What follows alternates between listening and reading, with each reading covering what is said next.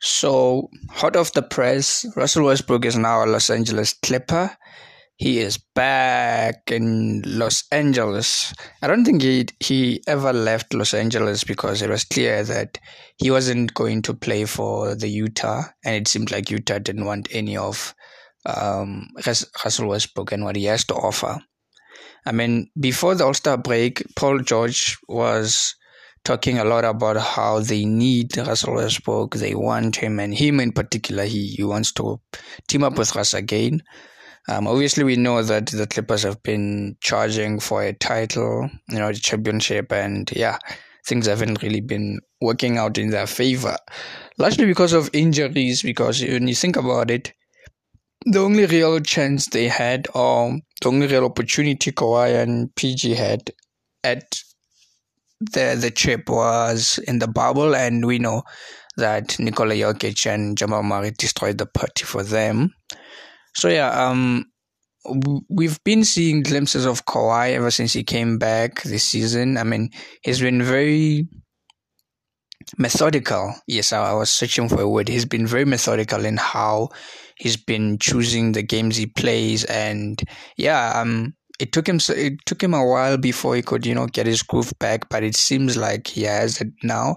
Because I mean it's he's been dropping thirty three points, ten rebounds, six assists games every now and then, and but then like his average ever since he came back has been hovering around like thirty three points, twenty nine points, and yeah even on the defensive side of the ball, you see improvements from him and the Clippers in general.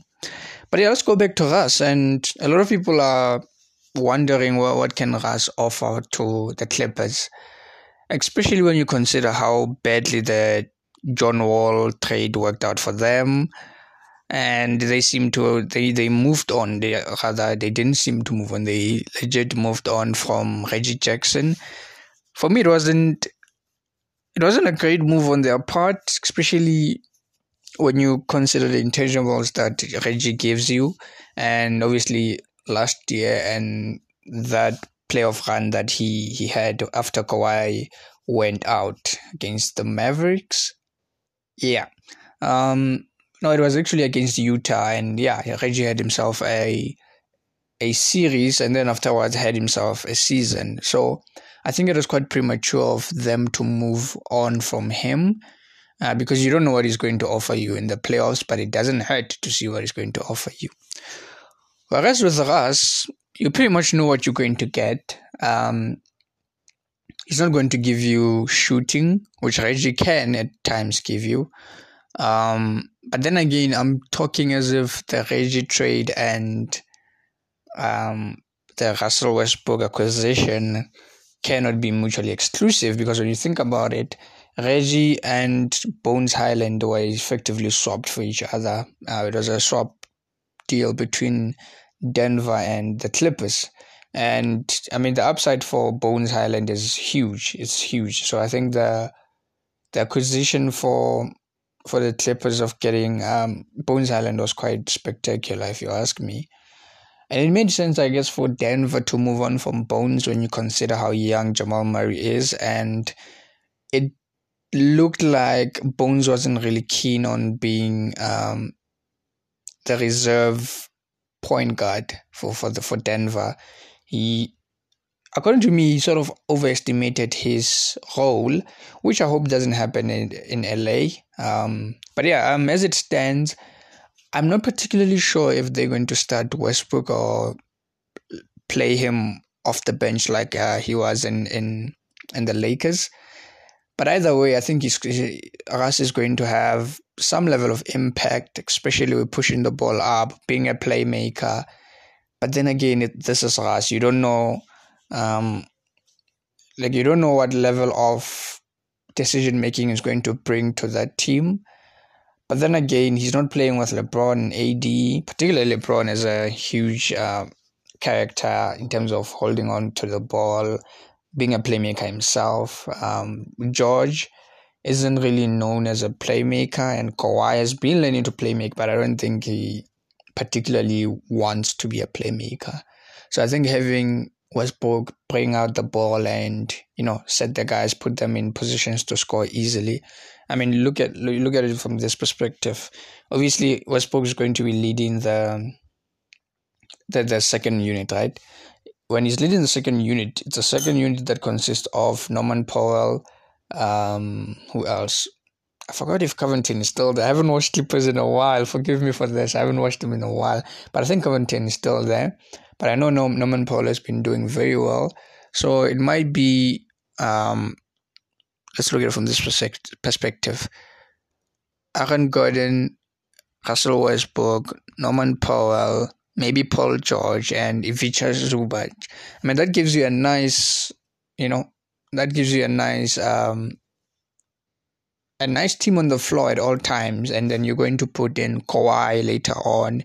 Then you put Bones Hyland maybe for Russell Westbrook as well. And yeah, I mean, I think this is a trade that's made for the playoffs. I think they they trade they traded uh, or they acquired Russ for the playoffs. Um, I don't know how this whole thing works out salary wise. Yeah, I didn't really care to see the details. But I think Russ can still give you a 15.6 assists, um, maybe six to eight rebounds a night consistently in the regular season. But I don't think the Clippers need him to do that. They want him to, but they don't need him to do. You know, because they're they're relatively in the playoffs. You know, the, the playoff picture in the West is quite stacked. I mean, you look at it, it's Denver, Utah, Sacramento, Phoenix, um, who else is in there? The Clippers are in there, and then there's Dallas.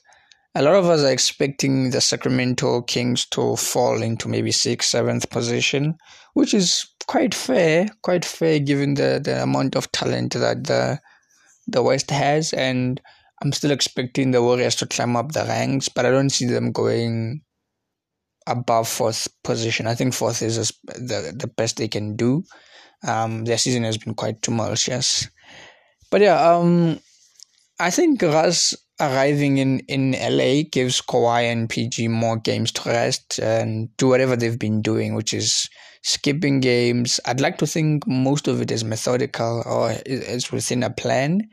Um, I think they want to rest them as much as possible for the playoffs, which makes sense given the injury history of Kawhi and how much they really need this year to work out for them. And maybe Russ is that player that's just going to keep their regular season afloat. He's not going to to be putting on like 25 points in a night, but he's essential to just making sure that Norman Norman Powell and uh, Gordon, uh, what's his name? Is it Eric Gordon?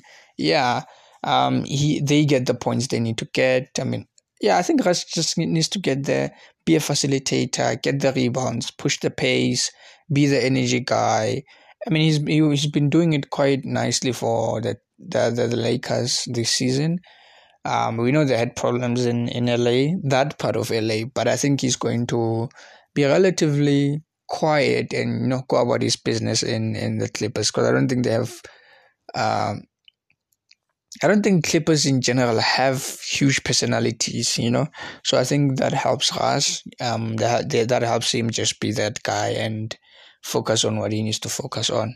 Because you know, in in, in a team with LeBron, I'm not blaming LeBron for his failures, but I'm just saying LeBron as a character didn't really help us um, or make his life easier, you know, because playing with LeBron comes with a lot of criticism and scrutiny, which in this point at this point in his career, Russ doesn't really need. Hey, but yeah, um, looking forward to see how Russ pans out there.